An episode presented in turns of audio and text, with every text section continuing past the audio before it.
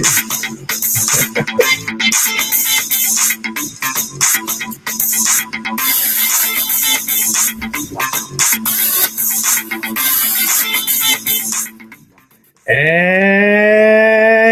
welcome to the program, everyone. This is Education, Leadership, and Beyond Surviving and Thriving, and it's show number 48. Welcome to the program. Excited to be recording this week and excited to be on air. We're on Facebook Live and on iTunes. And I am sitting next to the legend. He's not on camera yet, but I am sitting next to one of Orange County's legendary leaders, legendary uh, educational um, you know leaders in, in our area. Tony DeMarco. He's my friend. He's my mentor, and uh, he's going to be the guest coming up here shortly on education, leadership, and beyond. And uh, it's a thrill to have uh, Tony here. So we're going to uh, meet Tony in just a, a, few minutes, and you're in for a treat. So before we get started with episode number 48, I do want to bring in today's sponsor, the Coaching and Leadership Journal. This is put together by the Leadership Publishing Team, my friend Dan Spanauer in North Carolina uh, Winston-Salem, North Carolina. This is an excellent resource, and I'm happy to share it, happy to have it uh, as the sponsor on the program. In this month uh, uh journal alone, there are 17 little features, 17 articles, quotes. Uh, it's fantastic. If you're a school leader, if you're a coach, if you're a parent, um, this is just a great resource. Uh, literally on the back here, under final thought, there's a story here, and it's about Albert Einstein, and I'm not going to tell the whole story.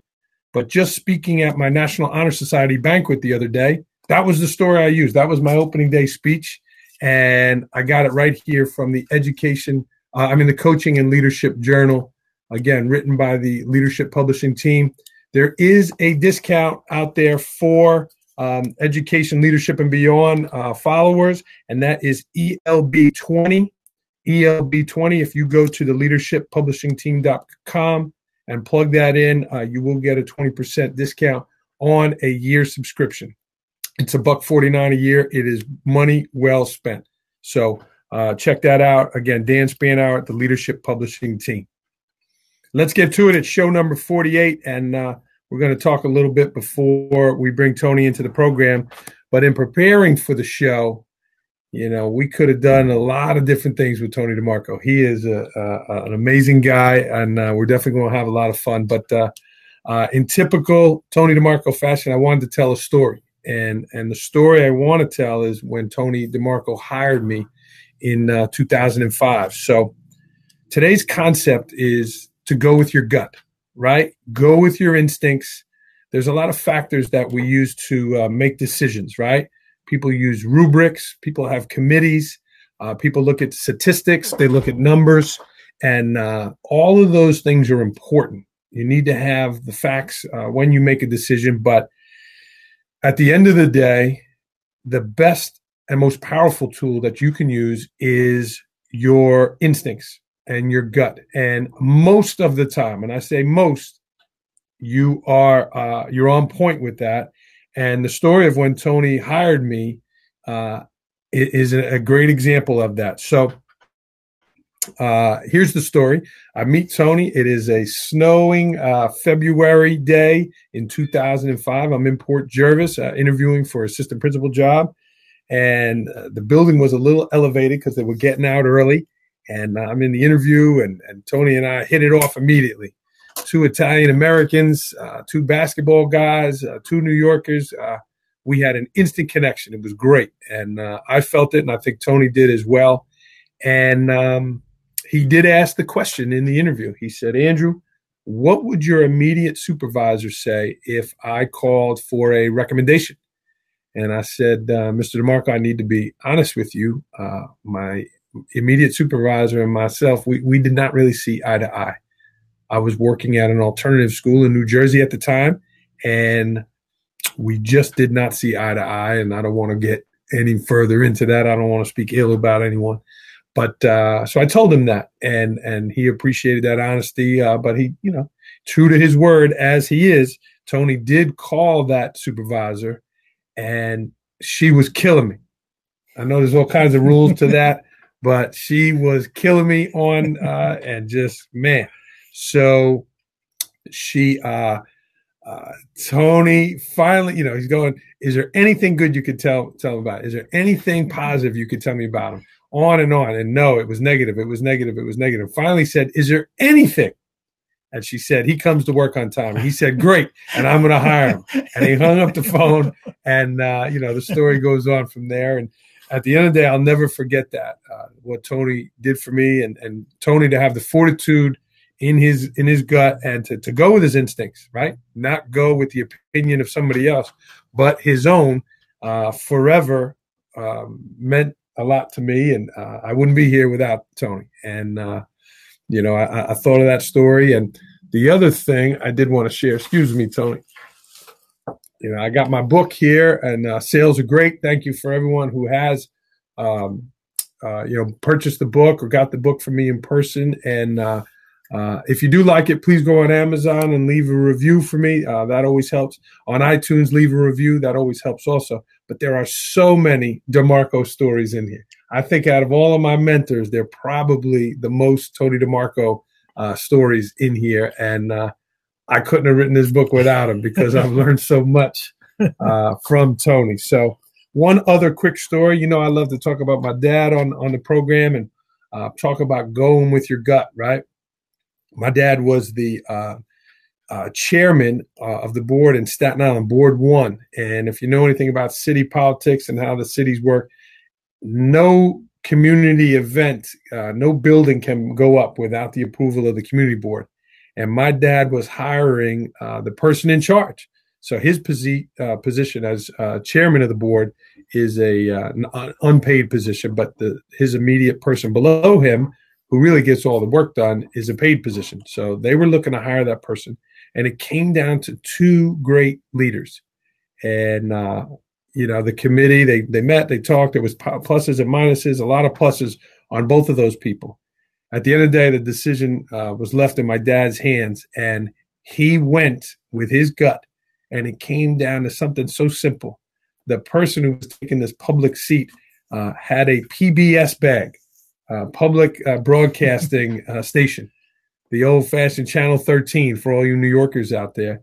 And my dad thought that if this person has a PBS bag, they got to be invested in the community. They have to believe in community and, and public resources. And uh, they hired that person, and, and that person was in that job for a long time. And I remember my dad telling me that story also. So that's today's concept uh, trusting your gut and believing in your gut and and going with your instincts. Certainly having all the information on the table, but to make you know the best decision, go with your gut and trust your instincts. Uh, and again, I can thank my friend Tony DeMarco uh, for that. So that being said, again, before we bring Tony in, just one more shout out to today's sponsor, the Coaching and Leadership Journal. It's a great resource and uh, we might have to have Tony DeMarco tell some stories and get him featured uh, in the Coaching and Leadership Journal. You can order it at uh, theleadershippublishingteam.com. My friend Dan Spanauer, ELB20 is the code. You will get 20% off. And uh, again, I thank him for sponsoring the show. Let's bring Tony in here. Tony, we'll take a, a brief pause and uh, why don't you slide your chair over, Tony? I got okay. two big Italian heads here. There okay. you go. Tony, good to see you, my friend. Yeah, good yeah. to see you. It's Thank been you. Too, it's been too long. I know. And I know, I know, you've been away for the uh, the winter, right? You've been down in Texas. Well, I'm glad you uh you know if you went over 50 shows and didn't invite me, I was going to be very upset. So I, I just want to know I came under the under the gun at 48. You're tough to book. You're, you're, yeah, I know. I'm all over the place. In yeah. your retirement, it's still hard to get. It is. I just got back from uh, six months in Austin. Uh, okay. It was great in uh, Texas. I, you know, I enjoy my. I don't know what day of the week it is. I have to look in the paper and say, "Oh, today's Wednesday." But uh, sometimes it was like that when we worked. Yeah, it was, it was, like that too. But uh, uh, but thank you for inviting me here. Yeah. and what you're doing here is great. It's educational leadership. And uh, I read your book, and thank you for putting me in there. There's a lot of stories in there, but it's an excellent book. Wow, really is. Good. Thank, thank you, Good Tony, for, for the stories. No. And uh, half the books, half the profits should go to you. We should have. no, that's should have had you sign a, a, little agreement there. But no, you know, Tony, I, I, got the script here, and uh, we, we go over the you know, and it's a guide. And I know we you have so much to say and uh, we, we I could throw yeah. these papers out the window. You know? I, I, didn't even read them. um, but let's get to it, Tony. You know, you're, okay. re- you're recently retired, but before we talk about your retirement and the, the, the growth of your grandchildren here, you know, some of the people, unbelievably, don't know your story. Tell me about you know your story in education and yeah. I, and, I uh, uh, my father went to Manhattan College. My father was a big influence, uh, growing up in an Italian American family, and um, he, you know, we lived in Italy for ten years, uh, which was rare. Uh, he, we lived on a UN Army, a U.S. Army base in Italy. He was stationed uh, in the Gaza Strip.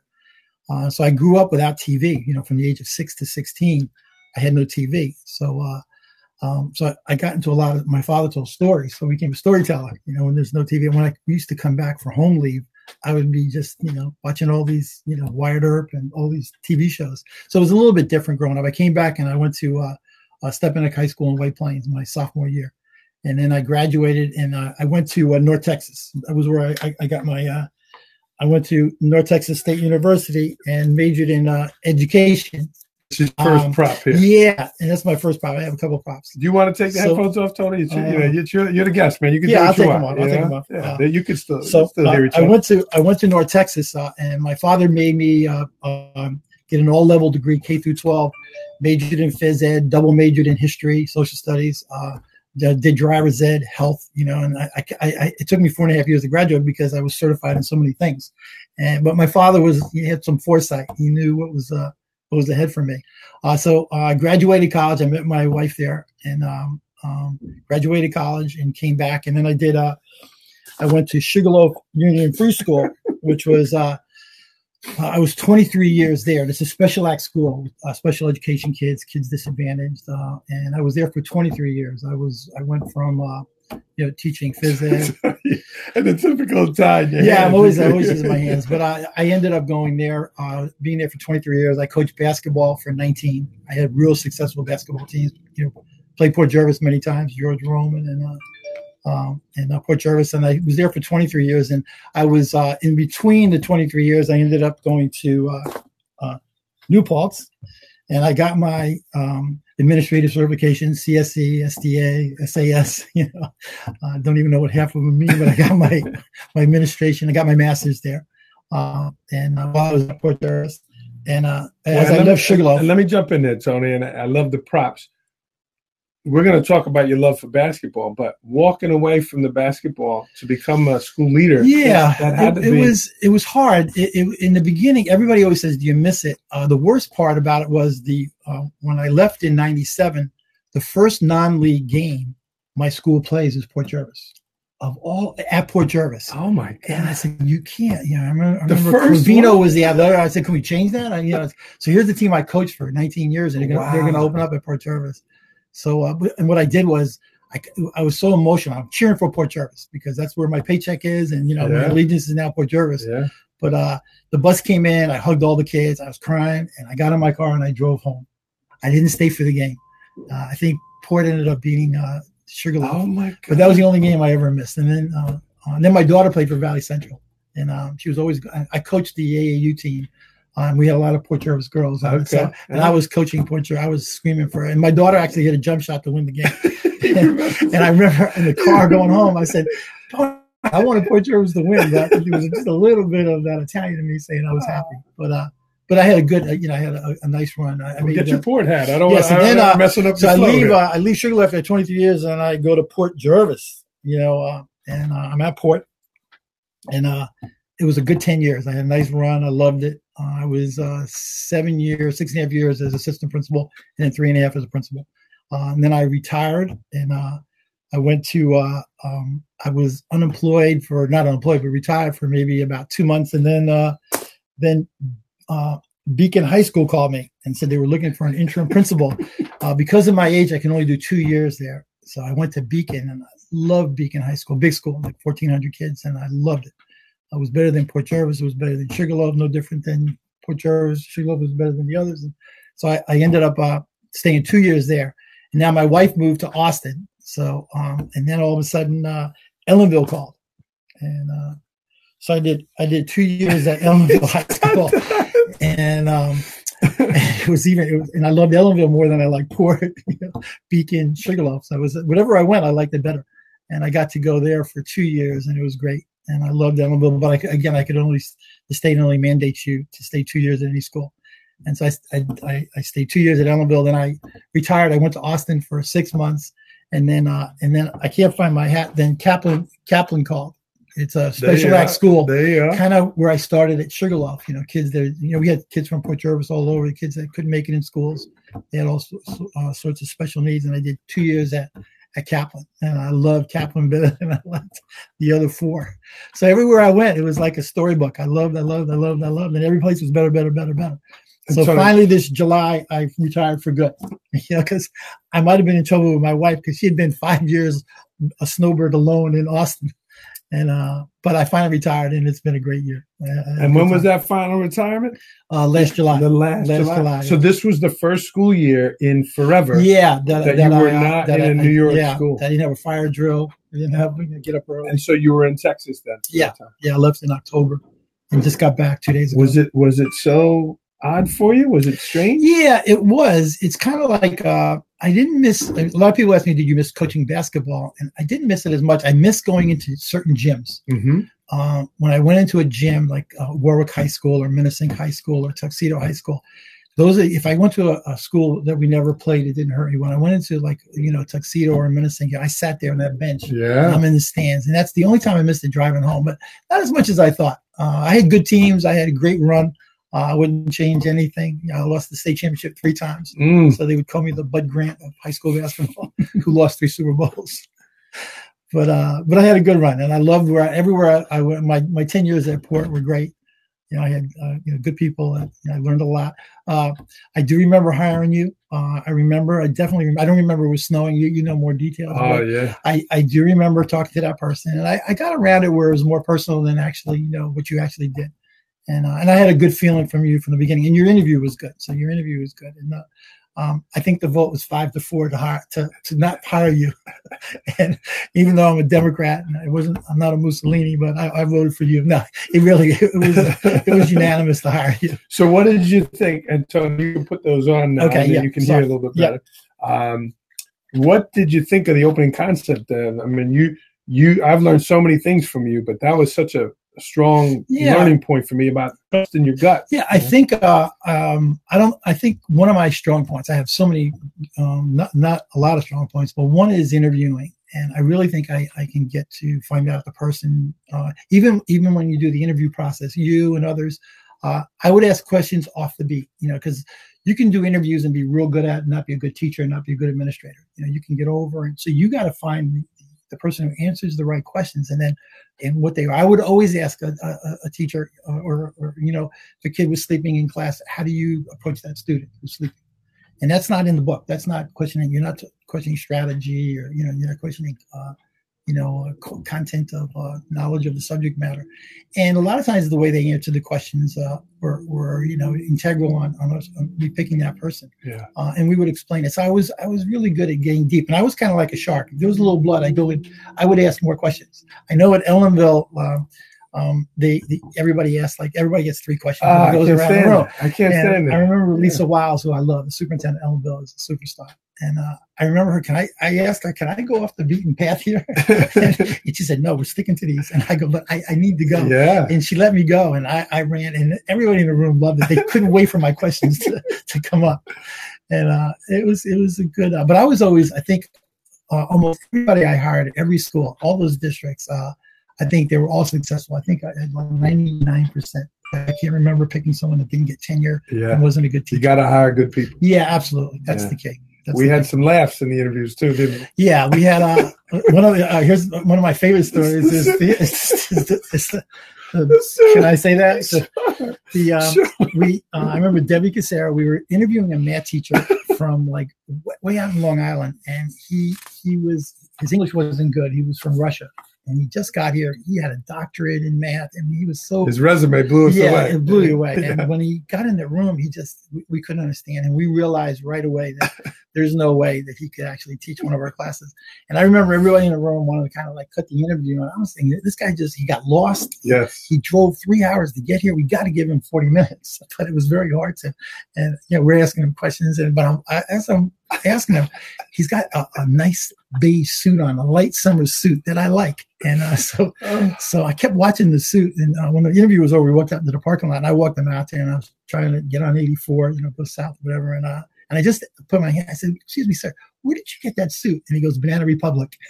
So, so two days later, I went down to Paramus and bought the same The same suit. the same suit. And I wore that. My wife kills me. Oh my god, not that Banana republic. It looks good on you. But then It's something a- happened with the pants. You, they got washed and they got mixed up. Yeah, and the, no, the no, color um, changed a little bit. Yeah, the color changed a little bit. And then David Burnsley, you know, I play a lot of humor with other principals or whatever. And Burnsley had his secretary call me. I tell him about and and tell me I have to return the suit because the, the top was a 44, not a 46. And I fell for it. I'm talking to this lady. I'm not driving all the way down to to return this suit because you got to return the top. And then he and he got me good. Oh. He, he got me good. I I, I conditioned, but if you're watching, David, that is a good one. yeah, that's uh, Yeah. he was good.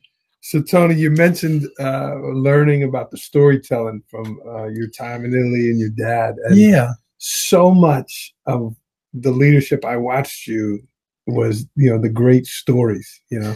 Yeah, there, there's just so many. I mean, I, you, um, I should write a book, and it would be 350 stories of all the. Uh, your book is educational. She go to my book would be more humor Oh, and and what not to do. But uh, yeah, I mean, it was just. Uh, I mean, Port Jervis, there was so many. I mean, I could do. Uh, uh, at Sugarloaf, the 23 year, we had so much at-risk kids that you know I have a team picture of every kid in my office wherever I went, and there's not a picture uh, of, of one of my players that isn't dead, uh, incarcerated.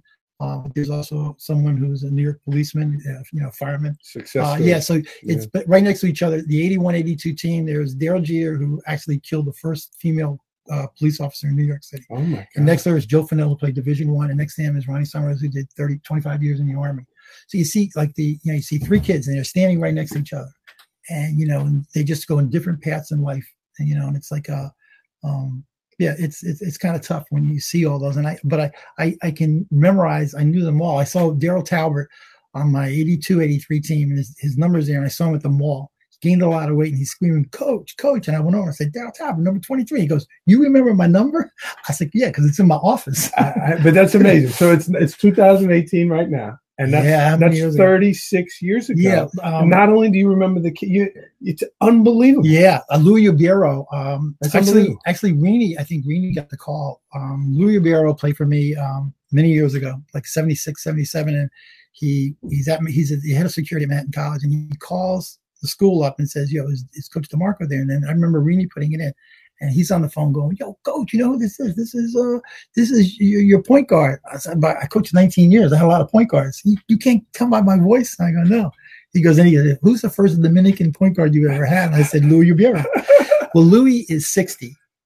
And I, I he, he just had his 60th birthday. He's got three kids. I see him on Facebook and Oh we talk all the time. And I said, he's 60 and I'm 66, but I, you know, I'm 22 and he's 18, you know, 17 in Yeah. high school. You know, I'm, I'm coming out of college. So, you know, there's not much of a difference, but it's great. I, I, I go on Facebook now. I hated Facebook as a principal because you're always dealing with Yeah, trouble. I just, but uh, my kids after I, I retired, I went on Facebook, and I would say uh, probably 100 to 150 kids from Port Jervis are on it. They all they all friended me. Well, hopefully, uh, It's hopefully great. they're watching you here now. there- there's some Yeah. some that I, I write. You still owe me an in school and an out of school, and, uh, and I they, they, but uh, it's nice to keep in contact with a lot of them.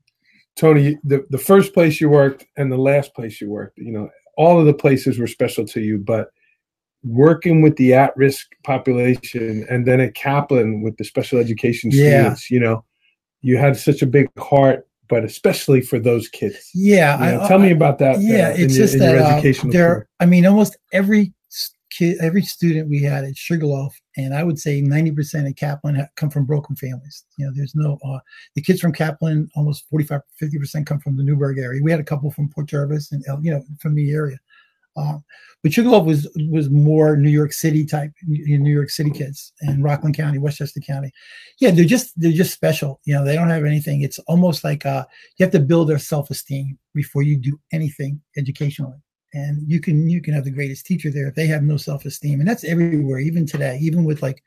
You know, you're reading all these shootings are going on and everything, and it's like, uh, you know, um, some a lot of it is mental. You know, where, where you, uh, you know, we, need to work on that.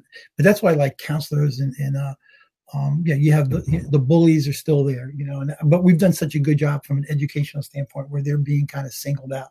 Yeah. Uh, and and that's good. But uh, it's just um, those kids are special. They've always been. But you know, then I got to go to you know like uh, you know regular schools that you want to call them. You know, the Beacons, the Port Jervises, the Ellenvilles, and uh, but I still had that that uh, you know I use I use my uh, I, I stole everything I. I've learned from other coaches and other administrators or whatever. The only original DeMarco is the three Ds, and that's that's mine. In fact, at, at Kaplan, it's on a wall, it's still there, but it's uh the three things, and you have to be successful in is uh, you, you got to be able to diffuse, duck, and dance. Those are the three. Diffuse, I mean, and that's the custodian, the lady in the cafeteria, the teacher, the administrator. But uh, you got to be able to diffuse the situation first. You can't like you know argue or whatever. So once you diffuse it and you're you're on even ground, then you got to duck. And when I use the term duck, I'm, I'm not saying literally duck, but um, if someone says something to you, you can't take it personal. You know, you got to be able to uh, so you know, you sometimes it was little. yeah, sometimes there were a couple times at Sugarloaf. Yeah, there were some balls bouncing out. Yeah, yeah, yeah. But uh, but you got to be able to duck, and that's everybody. That's the, the, the manager at, at McDonald's. You know, the you know the uh, custodians. The you know you got to be able to. Uh, uh, and then the other one is dance. Have a personality. You know, be able to to uh, and you know not physically dance like Dancing with the Stars, but you know have have you know be able to you know uh, um, you know uh, talk to people and be on their level not not above their level. I don't think I put the three Ds. No, I mean, I, I, I, know I used it in interviews. Yeah, no, I, I, use the D's in interviews and I use them all, but you have to be able to. Uh, uh, uh, but that's the only original thing I always put in. And uh, but uh, you, you, definitely, if you have those, you can be successful as the head custodian, as the, the manager at McDonald's, the Kentucky Fried Chicken, the principal of the school, the, the, uh, the assistant principals, and teachers and teacher yeah. aides. You know, if you know how to diffuse, and, and sometimes that's our problem you can't diffuse and then the kids start yelling and then you have it and then you're into we're, we're the you know you know as an ap you're always okay what did you do and you uh, my my my one of my all-time favorite stories hall of fame stories is the, the turkey raffle at port I even it's, a, it's in the Hall of Fame. That that's definitely that's up in Cooperstown. but uh, I, I came in '97 to uh, Jack Montini hired me. I came from Sugarloaf, and I'm the AP, and Colleen Fitzgerald, and I was a principal at Minisink. We're the APs, and we're giving detentions out all the time. You know, you know, you, know, you cut class, you're missing class, cutting out early. So you know, and so this is like middle October, beginning of November. I, I probably gave out about a hundred, and so I decided to go down and see the detention room you know, it's got to be packed because I've been giving out detentions all day. And I go in there, and Johnny, her soul rest in peace, uh, there are only two kids in there. And I go, where was, I, I just sent in the last week like 70, 80 kids. And they go, yeah, they don't come. I said, they don't come. Where's the, you know? So right away, I said, that, that can't work. So um, we decided to have a turkey raffle. I put all the names of the students that, um, that weren't going in this fake raffle. And uh, I actually bought a real turkey. And we called them down to the auditorium. We told teachers we were going to bring these kids down. So we bought about 80, 90 down. I bought about uh, 300 sheets of ISS forms and 100 brand new pencils, all, all sharpened. and uh, so they had work to do when they got ISS. I gave them all ISS. So I said, the good news is someone won a turkey. And I remember one of Corvino's football stars won the turkey. gave to them. Now, the bad news is every one of you has cut detention. and so you're all going to have in school suspension for one day. And it was great. We had to move the uh, the detention into the cafeteria. There was about 70 kids in there after I school. Love, it was I great. And that kind of changed the, you know, the, the culture. culture. You know, right away, kids got detention and, uh, you know, accountability. And, uh, yeah, and it was it. It was, it was easy to do it that way. And I know a lot of the teachers were just laughing and making fun. And it got, it got spread to other schools. and I became famous as uh, that turkey. We only did it once, but it, it, it made its point. I found the examples here about the kitchen cabinet in, in, in, the book. I have yours in here somewhere, but one of the things in here is the do the DeMarco. When you have a, a difficult conversation with a teacher, when you have to tell them some some difficult news, right? There's a problem. Yeah. You know, you we learned this from you that you you you say it, you know, we're not having you back. Yeah, you, yeah, you start yeah. at the end. Okay, yeah. now let me rewind and we're yeah, going to go through yeah. it. I, would, I would always like to, even with students that came in or teachers came in, why are we here? Mm-hmm. Okay, let's look, you know, you wrote it, a referral or whatever, or a student did something. What is there anything you could have done differently that you're not here in my office? Now that was done with kids all the time. I used to have kids come in. I remember Courtney Tenentes, one of my kids, he's on Facebook coming. Goes, I thought you're going to ask that same question. You know, you know why I'm here? I'll tell you why. but, but uh, and then what could you have done not to be here? So, you know, a kid cut out of class, yelled at a teacher, you know, yelled, at a hall monitor, wasn't listening. And so, so, so, if you don't do that, you're not in my office right now. So I try to reverse it, put it in their minds. But I did that with teachers too. The teachers, you know, uh, I thought might have done something wrong or, or did something. I said, you know, why are you here? Could you have done anything differently to that student so he didn't say that to you? Yeah. And and it's self-reflective. You need to, and you know, you don't even answer me now, but think about it when you go home or in your car or whatever, and then come back and see me tomorrow. And that was really good. I mean, that worked. That that uh, I mean, a lot of teachers would come in and say, yeah, maybe if I didn't say, you should have learned that in third grade. you know, what third grade? I'm in tenth grade. You know, it's like, you know, that kind of like we get a kid going a little bit. So uh, it was good. I mean, we, and we had great teachers. I mean, I was fortunate to have, uh, um, you know, at, at, Port we had great teachers. Uh, I did a, um, I, I, spoke at um, Mount St. Mary's a few times and at faculty meetings all over, and I had teachers write on cards, uh, master teachers, what made you a great teacher. So I had six from Port, five from Beacon, five from Illinois. I put them all together. I left them in Texas, but um, uh, but I remember Linda Onifries and Kevin Birmingham's, and you know, and they, it's like um, I love teaching. Now they didn't, they didn't, they weren't in the same room doing it. Uh, uh, I made there was humor involved, and then I remember Linda Onifries says, "I love teaching. Know your subject matter. Uh, um, be humorous. I love, I love, uh, I love teaching." So she put two of her five where I love teaching, and Kevin Birmingham's were were incredible. I mean, you know, know know, know your subject matter. You know, uh, but they were so powerful. I, I would just read them off to all these teachers at Mount St. Mary's and at faculty meetings from Ellenville, you know, all over the place. And, uh, and they meant a lot. And that's, that's why they were master teachers yeah. were, because of those, uh, and there were so many that were, were the same. Um, so it was, uh, um, it was pretty good. I remember, uh, um, um, Doherty, um, wrote something. I always remember. I, I joked around saying if uh, um, I remember Dory says I, I, don't want cafeteria duty, so she wrote a couple. Things. I love teaching. I, love I said you don't have cafeteria duty. Well, you're talking about characteristics for great teachers, Tony, and you brought the best out in people. But if you're talking about school leaders now and leadership in general, what are some of the characteristics that you think yeah, are most important think, for, for leaders? Yeah, I mean, some of them are relate, but I think I think honesty. I think I think honesty to me is the most. If parents can read through honesty, teachers can read through honesty, students can read through honesty, uh, your peers can read through honesty. I think uh, uh, being fair, you know, I think fair is, is another. Uh, um, you know, just having you know, um, you know, d- don't pick sides, don't don't favor certain people, don't don't. Uh, um, I think you know those are to me the, the, the two biggest. I mean, there's a whole bunch of characteristics on on leadership. Um, you know, uh, again, the three Ds, you could throw those in. You got to be able to, you got to be able to dance, duck, and diffuse. I mean, come on, you, you, cannot be an administrator and not do those three. And and, and I served under some. I mean, I know uh, Jack Lentini, who was a great principal and a great uh, superintendent administrating.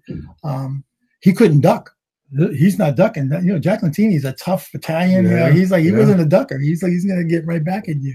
Uh, it still made him a good administrator and, and a great leader, but uh, but everybody dances differently. We all have uh, same with teachers. We all teach differently. You know, some teachers uh, you know engage kids in different ways. Some teachers, but I think the, the key word of everything is respect.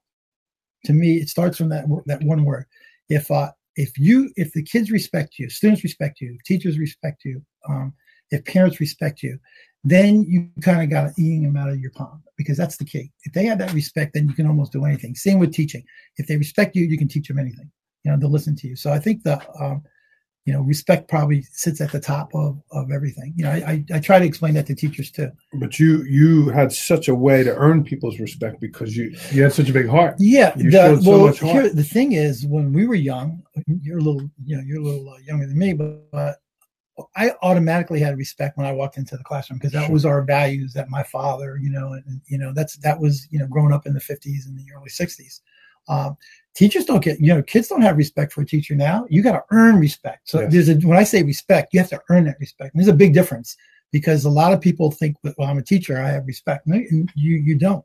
Same with a police officer. Same with anybody. You know, uh, it's different. It's just different in today's day and age, and you have to earn that respect. And uh, and that's hard to earn, but you you know you, you have to work at earning respect. Once you have that, then, then same with basketball. I mean, uh, my respected me big time. I earned it. Uh, and they could do anything. If there was a, you know, I need three kids to stand in front of that bus that's coming down the road, I would have three kids stand in front of the bus. Now, that's hard to get that, but, yeah. I, but I earned that.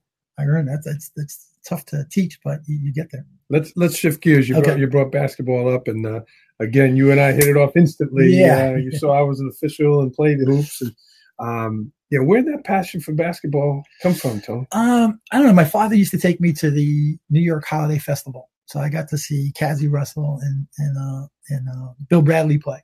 It was 64, yeah, the, the double headers. And of course, he was a Manhattan College graduate. We had to go see Manhattan Fordham. You know, Manhattan played NYU, uh, but I knew all those players, and uh, I got to. Uh, so I just followed basketball. I played. Uh, uh, I went to a big high school. I wanted to go to Mamaroneck High School, a public high school. My parents made me go to a Catholic school, and they had 1,300 kids in the, in the Catholic school, so I didn't make the team, and I was really disappointed. I could, I know I could have started it at, at Mamaroneck, but we had CYO league or whatever, and then at North Texas. I actually, uh, me and my, my best friend went out for bit- the basketball team in North Texas just to say that we got cut. Uh, I also in Ocean City, New Jersey, was driving by on vacation. I'm like 28, and they were having Philly tryouts. I parked the car. I had a glove. I ran out there, and I, I said, "Okay, I'm here." And the guy, that one of the Philly coaches, who's like one of, the, says, uh, "How old are you?" I said, "I'm 28, 27." He goes, "Now." So I said, "Are you cutting me?" so, so for the rest of my life, I got cut by the Phillies. I got cut by the North Texas basketball team, Division One team. They were real good. so I was always like a step ahead. But uh, anyway, I was cut by those two teams, but I, I did okay. But you always loved hoops. Yeah, I always loved Yeah. uh, basketball. I was uh, I followed it. I was a good coach. I, you know, we um we had uh, we were fast and athletic, and uh, you know I had good runs. I had great teams, and uh, um, I, I did have talent. I mean, I had a lot of talent, but I utilized that talent. I mean, we pressed, we did a lot of things. I would always say in the newspapers that we can't play defense. I always told my kids I'm lying to the Middletown record. Don't believe what I say. Because I wanted other teams to say, yeah, Sugarloaf can't play defense. And then we were in their face man to man opening game. So we love to read the quote of the coach the next day. yeah, Yeah, it was it was it. was definitely it. strategy. Yeah. I also liked uh, doing gimmicks. Uh, Al McGuire was my favorite uh, uh, coach and mentor. You know, uh, watching him in. I ran a lot of box and ones, triangle twos. You know, and I remember Hubie Brown says, you know, do a box and one um, because the principal's son's out there. He's only playing because he he can't score. He's playing because the coach is making him play. Guard there, and stop their one scorer. so, it was true. You know, so every high school has one or two kids that can score. The rest are you know like average eight or nine points a game. So we did a lot of gimmicks. I, I love boxing one. And when you, you know, Tony, you were coaching. I, I I wrote down in Delane Kelly. You know, you you you had some some kids that had some challenges outside Yeah. of the court, Oh, but you absolutely. you brought the best out of them. Yeah, I think I on did. the court. And and tell me about that, getting the best out of these. Yeah, uh, you know, the it's at-risk um, kids. yeah. I mean, uh, it- it, you know, Delane Kelly was a perfect example. He came at six six sophomore. He grew to 6'9", athletic. He looked like an Adonis, and every college in the country was after him because of his six nine height. He could run the four forty, you know, uh, relay. He was just a, a specimen, and um, his nickname became In Delane because he kept getting three second calls. In fact, at his uh, at our sports banquet. I, they, they cut out our floor. I actually got part of our floor in polyglycol and said, "Here's the floor that you were in." We painted it red three seconds. but uh, yeah, it was it was a good. I had Scott Nesbitt, one of the best players I ever played in Orange Yeah, County.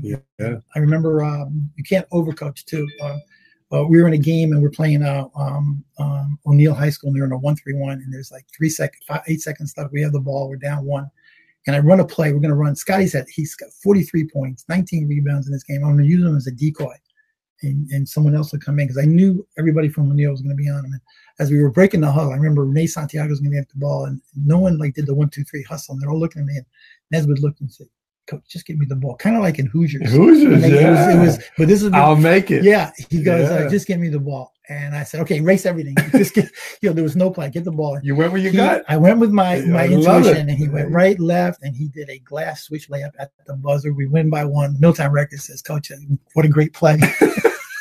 I think I said, "Yeah, we worked on that." but it was just one of those things where no one could stop him, and he was right, and everybody knew. You know, I said, "You know, what am I doing? I'm overcoaching." It's kind of like uh, Walt Whitman has a poem called "When I Heard the Learn'd Astronomer." There's not an English class at Port that I didn't pop in there, but it's a great poem. It's a real short poem, but sometimes we get so into the, the charts and diagrams of, of what's going on in life that at the end of the poem, uh, uh, Walt Whitman goes outside and he looks at all the stars, and it ends with him just looking at this majestic uh, skylight of all the stars, and yet he's listening to the astronomer who's telling you the moon is this way or whatever. It's kind of like a theme of my life. Mm. You know, sometimes we go too far. Just go to what the you know the beauty of what's going on. That was that was Nesbitt taking the ball to the hoop. I love it. John Wooden. Keep it simple. right? yeah, absolutely. Simplicity. Yeah, chaos. Tony, we could talk for hours. Uh, it's amazing. Uh, but we do have a favorite Yeah. part of the show. It's rapid fire. Okay. You and I are both fast guys, so these Okay. are rapid fire questions. And we would do interviews, if you recall. That's where I- that's where I got it from. Yeah. I Bon do- Jovi did it. You Yeah, did it. I, I, when you guys- I always would ask the final question. Yeah, everybody, why would we hire yeah, why, give me two minutes on why we should hire you. And some people did real good, and uh, you know they're repeating what we heard, and, and you could really, you know, it's 30 seconds now. They cut it. They cut it yeah, to 30? yeah, time to quit. well, we were we would kid around because you know I would say, okay, you got forty seconds left, but but uh, yeah. but they were Well, that so this came from Okay. that. This is the All right. rapid fire. All right. I rapid Your favorite all-time athlete. Oh man, Oscar Robertson. Two to three things you want to see when you walk into a classroom. Um, I want to see uh, kids engaged, and I want the lesson to be alive. I need that. That teacher's got to be alive. You just can't, um, you know. And, and and we have a lot of teachers at all those schools I've been to that don't teach class alive. And once you get them alive and you have respect, you know, you know, give me that algebra. Give me that. You know, throw me those geometry figures at me. Your favorite Italian dish. Um, I just had it the other day because they don't have it in Austin. I had a, a veal francese. Okay. Veal francese. All right. Um, items, traditions, uh, DeMarco's that you want, uh, your Demarco traditions that you want to pass on to your grandkids. Uh, well, I have three now. I just have a new one. Yeah, give me the names now. Um, Go through the names. Molly is I the have yeah, leader of Molly is nine, and then uh, uh, Ben is a year and a half, and I have a Rosie We just got born uh, a month ago. Ah, Um, I don't know. I think uh, going back to just respect your people. My my kids grew up. My, I grew up saying yes, ma'am, no, ma'am to the, waitresses. So my kids do it too. At Pizza Hut, even though they're they're older than them, you say yes, ma'am, thank you. You know, so uh, being polite, you know, being respectful and polite. That's and I've instilled it all. We went out the other night to eat when I was leaving, and uh, I, I just heard my son. It was so good. He's he's uh, you know 31 years old, and he said, uh, "Thank you, man, for that." Something, and I, I knew that's that was instilled in me, and I instilled that on my kids. And I have four kids; they're all successful. Uh, unfortunately, they're all on my my uh, my phone plan. You know, Still? on, yeah, because we, we get a deal. You know, that It's big like- pension. Holy. yeah, it's like uh, you know, they, they all give my wife like fifty bucks, and uh, For and, you. then, and then I say, and, then, and I got like you only got three minutes left. I never use it. You, uh, for your kids that are watching, your father told the best stories about uh, the powder on the deck. yeah, yeah, Sharon's like, yeah. I actually, um, uh, my daughter Sharon is a teacher, great teacher in inner city Philadelphia. She has, uh, um, she was suspended from Valley Central. She got in school suspension, but I had her suspension paper on behind me all the time in every school I've ever been to. So when parents would come in, I, you know, I said, "Oh, "Listen, I, I've done with it." You know, my my other daughter hides the report cards when they come home on Monday. You know, uh, yeah, That was Becca. that was back uh, you know the uh, the um, uh, yeah she she got a bad Spanish grade, so she hid the report card in her Spanish book in her backpack. like at least put it in the English section. But uh, yeah, I think things like that. Um, but uh, I, so I needed a chance. The parent could come. The joke was um, kid was getting five days out of school.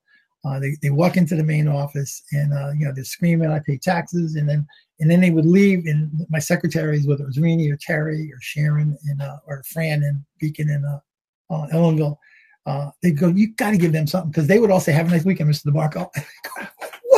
what? How'd that happen? What? He was They went in screaming. They went in screaming, and I went out with my hand around them, and uh, but that was probably you know that was one of my strengths. Dance Uh, ducking in I would food. take I would take my sometimes I take my my ID card off and say I'm a parent. And I'd sit next to them and go, look, that's my daughter on the wall there. I Okay. love it. She, you know how your kids cut out? So did mine. And I think parents related to that. They realized I, I was one of them too. Yeah, I was just as worried about drinking, driving, drugs, no different than any of those parents that came into our uh, our building. yeah, But uh, yeah. But I had great secretaries. You know, um, organization was one of my weaknesses because I just tried to do so much. And uh, including time management. yeah, I was, I was, I was, I was, but but I had Rainey and Terry here at Oh, Port that were magnificent, and fantastic. uh, Sharon Lamondello and Fran, and uh, they were great. And we all know, real principals know, your secretary is really the principal too. I mean, they they know what's going on. so they're, uh, important. absolutely, they're an important. If I didn't have them, I would have been lost. But I, I was lucky to have those people. Let's get back to it, Tony. Okay, what do we got? Um, the thing that you do that drives your, your lovely wife most crazy. Oh man, you, know, you got an hour? Uh, I don't know. I, I uh, sometimes forget things. You know, I, I forgot my uh, uh, my phone the other day. Uh, so she gets. Yeah, I try to get uh, organized in the house, put the keys there or whatever. But uh, um, yeah, I don't know. I mean, there there there are things that uh, she bothers me more than I bother her. I I, I fall you hear that? I don't believe it, Kay. I fall asleep. You know, I'll, I'll watch a show, put it on, and then I'm sleeping ten minutes later. You know, she goes, "I'm putting the show on." You know, it's, you know, Your biggest pet peeve. uh, pet peeve in in education. I hate sarcasm. I sarcasm. Um, you shouldn't have it. Teachers Yeah. come in the building. They got to get rid of it. Even with and students can't have it. Anybody can have it. The custodians, you can't have sarcasm because uh, you, that's a fallback. I didn't really mean that. I was just saying it. Uh, so I fought that at every school I've been to. Uh, We're still and, uh, fighting yeah, and, and you, it's human nature. I mean, it is there. You you get sarcastic and you say things, but it's but it's wrong because that's not it. It, it doesn't belong in a classroom. Behavior that a referee did that got under your skin. Ooh, um, I think. Well, I can remember. Uh, um, I think probably the biggest one was I had kids that drove to the basket, and I hated officials that would call the offensive foul before contact. Mm. It was already predetermined. They were Mm. calling it. So I would go in at the Burke High School. I would go into the locker room, get the two referees, and tell the refs, "Listen, uh, I had to get extra tape in Burke's locker room. Uh, the whole team was practicing their fake offensive foul. Um, the whole team was doing it together. You know, so so can you let my kids tonight hit their kid to go down? And it worked because I put the seat in there, and then I could see Kevin Bach, who's a great coach, screaming, "But, but what is that? What is that?" And I'm going, "Yeah, I, I put that. I planted that seed in his head." The flip side of that, Tony, what makes a great referee? um again kind of like the the you know um the three d's i mean you know the d's you know they know how to diffuse they don't you know kid says something they're not well you got a t you know some a lot of them would be human hey, hey sonny next time you know be good or whatever stuff like that uh and respect i mean you know um yeah i i only got one technical foul and and uh, two technical fouls in uh, 19 years Get out. yeah so i was uh i was lucky Well, you were so likable. Yeah. Uh, when people talk about Tony DeMarco, you hope they say what? oh man, I don't know. Um, I don't know. Just like uh, um, honesty. Um, like um, I have to work on my filters. Like you know, we went to a pizzeria in Austin, and and uh, the pizza wasn't that good. They got pizzerias in Austin? yeah, they have a they have a Detroit pizza that's unbelievable. Oh, okay. Three one three, but uh, yeah, I don't know. I'm too honest. Sometimes I need to like take a step back and not say what I. I, I do it with respect and do it nicely or whatever. But uh, but sometimes you know, I say, yeah, you didn't have to say that. but the pizza wasn't good. last uh, last book you read. Uh, the Exodus of the Alamo, unbelievable. Oh. Oh, I couldn't put it down. Uh, it's like the real story written by the um, the head of the department at Air Force Academy. So it's that you know he, he put all the you know it's a it's a good book when there's like 40 pages of uh, content of notes you know, to go back in. But great book. I Last, like, I like to read. last movie you saw. Last movie I saw. Oh, I didn't like it. The Panther was it the Black Panther? Oh, Black Panther. You didn't like yeah, it? you know, because I'm not into the Marvel. You know, yeah, I should have gone to see Iron. You know, I needed to see some of those, and the they, previews. they raved so much about it, and it was okay. It wasn't that it was a bad movie, but it wasn't. It wasn't like, uh, you know, I didn't walk out of there going, "Wow, it's a," you know, uh, it's ninety nine percent on, Rotten Tomatoes. Made twenty two on my on my list. Tony, uh, we have a lot of educators that listen, a lot of teachers, a lot of school leaders. Um, you know, y- y- your message. What message would you like to, to say to them uh, here on the Oh, program? It's a tough time. I mean, it's it's tough now with state mandates coming down, and like um, my daughter just had uh, in Texas they have the STAAR test for fourth graders or third graders, and it's like a state test, and yeah, teachers are teaching to that. They're not teaching to um, Yeah, you know, the way the regions are, are set up. Uh, I don't know. You know, know your know your subject matter. You know, if you have respect and you know your subject matter, I think you can be a successful teacher. But you got to know your subject matter. I remember Linda Onifrey and all those people. Can't remember. Every one of those. You know, Santos. They all had that was one of their things. Know your subject matter. You can't get you can't fake it because now you can Google it. You can find so many things that uh, be an expert in your field, right? Yeah. be an expert in it. Tony, it's been great. uh, Yeah, to have you good. on. I'm glad I made 48. Man, I was like, I was really upset that I didn't get that. I can't wait to see who becomes 51. well, thank you very much. You're doing a great job, and uh, I miss I miss everybody at Port. I love Port. yeah. Port was a great, great 10 years, and uh, it's like uh, I even had to ask today. I, I forgot where Pike Street was. Yeah, it's been so long since I've been down here. We're here in the Port Jervis Library, and uh, you know the great Tony DeMarco. So Tony, I, again, I can't thank you enough. Thank you. Uh, it was great to have you on. Uh, we got about five percent of your stories. Uh, so yeah, that's okay. You're going to have to come back in year two. Yeah. Can, I book you again? Sure. I just uh, keep me under that fifty next next next year. Or no, I should be in, in the hundreds. We got to. We don't. You know, we're, we're off limits on your, uh, season. your book is great. Yeah. It's an awesome book. And you made a lot of good points in it. And I'm not just saying that to uh, you know, to promote your book, but it's good. Books like that should be. And who's the other guy that we had who wrote a? I, I'm I can't remember name. Todd Whitaker. Todd Whitaker yeah, is my hero. Yeah. I mean, he, he's uh, you know one of his lines was I think you even used it in there. Uh, you know, uh, teacher, you know, don't forget teachers shouldn't forget when they were like students, and teachers shouldn't forget uh, When- like when they were when they were uh.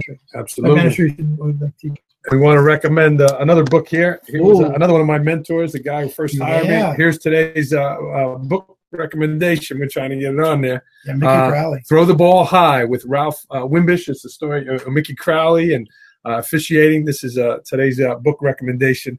Uh, again, here's a guy who hired me as a, a principal, and here's my Yeah, guy who was- hired me as a Division One uh, He was referee. he was Big East, right? Was he Big And he East? was uh, he was big everything. wow. Yeah. He retired finally. He did, Yeah. and uh, a lot of stories like uh, you. Yeah. So that's uh, today. And uh, you gave us a quote here. I asked you one of your quotes, and uh, I have two Hubie quotes. Brown. I have Hubie Brown. I had it in my office every everywhere I went. Uh, I heard Hubie speak once, and uh, he said, uh, "The dog may bark, but the caravan moves on."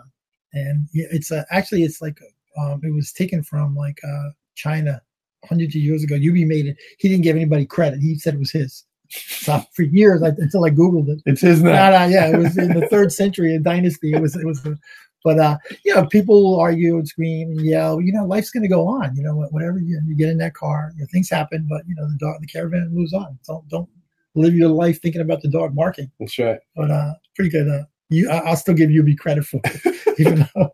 Listen, good seeing you. My man Okay. Tony DeMarco, everyone. My, my best to everybody at Port Red Raiders. Okay, Next, uh, next up uh, is Paul Ricard, Chief of Police uh, at uh, Mount Hope. He's also uh, a His college basketball.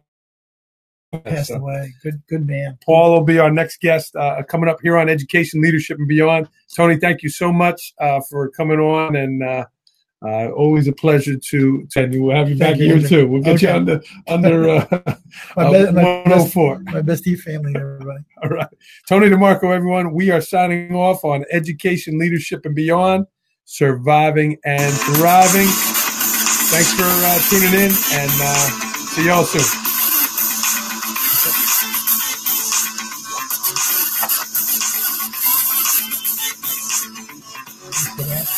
Still.